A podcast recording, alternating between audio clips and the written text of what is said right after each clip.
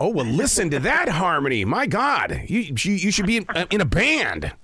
It just sounds very harmonious. well, hopefully a music manager is listening and putting together the band now. I, I got to tell you that this this is a moment, and what I mean by that is is that readers from all over the world, when they tune in to hear all three of you at the same time, is it, what are the chances that anything like this would ever happen? It feels pretty special. It's really great Yeah. to be Yeah. sitting here with. I mean, certainly when I was growing up, you know, I, I, I wrote about my teen years and they marketed it as historical fiction, so I'm old. But when I was growing up, to have three queer authors of diverse Yeah. backgrounds Yeah. representing different members of the community, I mean, it would have been unheard of. What you're doing is you're taking that brave step forward because let's be honest, in this real world, there's a lot of people that are being shoved back into silence because they're afraid that people are going to judge them. And we need you. We need you badly, you guys. Thanks, Arroe. That really means a lot, especially, you know, as you know, right now it's like a hot and heavy book banning effort. So it's really nice to hear people say that we are needed and appreciated and wanted. yeah, it's it's really it can feel kind of like the opposite sometimes. Um, so so it is really nice to hear that, like from people who actually do want us to be speaking out. Well, there there are so many of us that are in love and support, and and it's like, okay, well, you know what? We need to come out and use our voices as well. And so what we do is because when we hear your passion and your drive to be not just authors, but you are sharing stories. Look at the covers of all three of these books. What does it show you? People together. Every one of your books is is about people working together. Yeah, I love that. That's beautiful. That's right. And and it is. I mean, really, you know, art is about creating empathy, and it's about building bridges. And each of our books, I think, really is working to do that, both within the stories themselves, but also within the outside world of readers and educators and families. Yeah, if you could have seen all three of our faces when you said that, Arroe, we were all like, ah, because nobody's pointed that out, and Yeah. you're completely right. Yeah. It's really nice, and I do think that's something that all of our books have in common is like finding your community and your people that are going to keep you going. Absolutely. I love that. You know, in, in reading the stories, each of them, the one thing that I feel as that reader is the fact that it's like you know who your reader is because you, you, you're, t- you're sharing the story with them. You're not just giving them a story. I feel like we're having a moment together of sharing. I love that. Yeah, like I feel like that that's so true when I write. I I want it to be kind of in conversation with the the people who it's about. So that that's so true.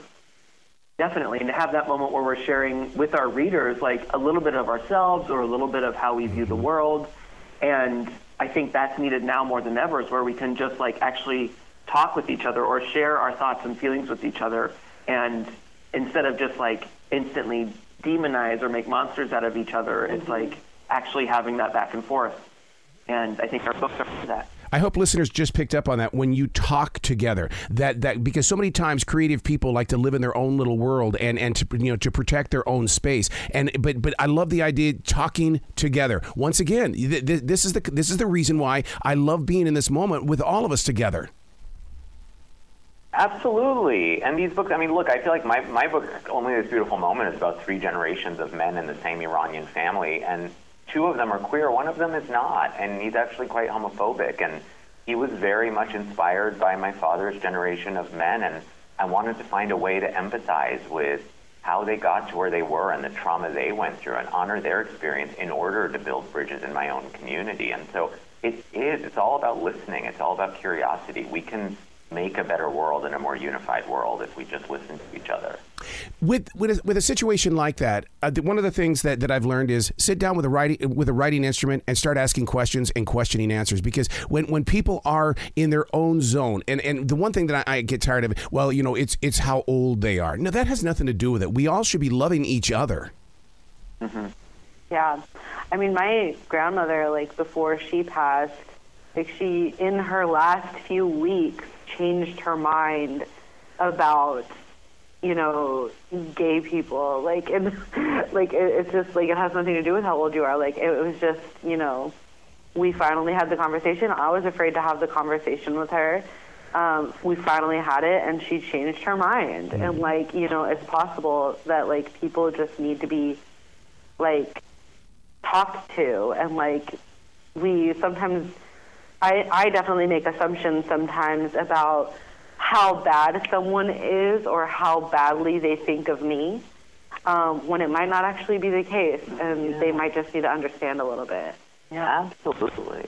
I'm I'm often accused of being you know stop being a drama queen. It's like I, it's what I am. I, I, I love emotion. I, I when I when I like something or dislike something, I'm I'm going to turn that drama into some energy. Yeah. I love it. I love that. I think I think it's beautiful that you're shining a light on all of this, and and I would agree. I mean, I think my own Iranian family has come a long way, and I think you know sometimes what we need is is patience. It's not about age, but it's mm-hmm. about yeah. having giving people the grace of taking their time as they question themselves and grow. Yeah, ask the questions, question the answers. I mean that that and you know and it's one of those things also, you know, share your story or someone will write it for you. And the fact that the three of you are together is you're sharing your story. And and I just I just I would like to be a fly in the wall of the listener as well as the reader hearing, you know, when they get to hear your voices. And because you already have a voice on the page, but hearing your voice now puts a new voice on that page. yeah, and it's it's funny cuz like I people have asked me before, like, how do you develop voice in general, not just like my specific voice, but how? For me, I can't help but have the voice in my head come out onto my pages. Mm-hmm. Like, it's the voice that I talk to myself in mm-hmm. is the voice that is what ends up on the page.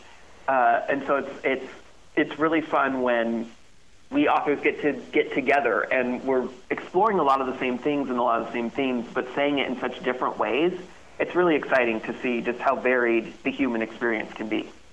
I was I was with the Speaker of the House recently, uh, Newt Gingrich, and and the, one of the things that he shared with me was was was life changing. He says, "When I speak." It doesn't it doesn't include you unless you're willing to listen. But it's what you listen to and how you react to it that makes the movement. Is it the same true when it comes to to your writing? Is that you are speaking, but how we receive it is what's going to change it? Yeah, I would say so. Um, like, I think that, you know, a lot of the times I will be really anxious about being misunderstood. Um, but all I can do is, you know, say what I have to say in the most authentic ways that I can. And however it's received is how it's received. Um, and I just have to hope that, you know, people take me at my word and, um, you know, don't misunderstand me. But of course, it's like we can only go from there and continue the conversation. Do you yeah. do you see it as being still a little bit underground and and I you know because eventually it's got to come above ground and it just feels like you know people are trying to step on it again and push it even further underground. It can't be that way with authors like yourself. Yeah, I wouldn't say that it's underground anymore because of how loud and vocal our opponents are. Yes. That they know we're here and we're very much above ground and they're trying to make us underground. Yeah. Uh, but that's just like, that's just not going to happen. And it ties back to your question before about uh, it depends on how people are listening to you. Yeah. And I call those bad faith readers if they're trying to, to, to distort uh, our books to say like, oh, it's pornography for kids, or we're trying to turn people gay, or whatever they want to say, or even people who are within our own communities and want to warp our words and our themes to mean something that was not at all ever in the book to begin with. That's a bad faith reader, and uh, what's nice about the latter, about uh, people within the community that might be trying to kind of uh, manipulate what was going on in the book. It's nice that we actually get to have that discussion out in the open. Queer readers talking about queer books. That's amazing. And anybody can hate my book or interpret it however they want. Mm-hmm. That's their right. Uh, but then it's also it's the backlash to that is the people that are trying to ban us because we are so above ground right now and trying to warp our books into something for their agenda. Do you walk into the store, the bookstore, and, and, and just take a look at where it's positioned? Because I mean, at the, at the Little Professor bookstore at the Park Road Shopping Center here in Charlotte, they don't hide anything, and and I love that that they that they stand up for the author and and the words within those pages. I love that. Yeah, I do. I do tend to notice, um, you know, when walking into a bookstore, like if they have, like, you know, queer books front and center face out or if they're you know not like you can kind of tell from walking in you know sometimes they have the pride display right up front. Sometimes it's just like integrated throughout, but it does bring me a lot of hope to see when they have it, um, you know, displayed and they're standing up for the I think when something is made invisible, the message is clear that it's something to be ashamed of. And Mm-hmm. you know, I know for me, I'm very aware that my book, a lot of it is about the queer community within Iran Mm-hmm. who don't have the privileges we do, who don't have the privilege of going to a bookstore Mm-hmm. to read queer books. And so I think it's often our job to stand up for those in our community who don't have the privileges we have. Do you ever? Do, do you think we'll ever see the day that instead of having a Pride Month, it's a Pride every day? I mean, for me, that's how it is. That's how we live. That's how we live, Arroe. Nothing but pride all year. We we got to speak it so that other people believe it. Then, yeah. Completely. man, what a moment today! Thank you so much for your time. We're all going to get together again very soon because I know that this is my God. Your journeys are just fantastic. Thank you so much. Thank you. Thanks, Arroe. Well, you be brilliant today, okay, guys? You too. You too. Thank too. you so much.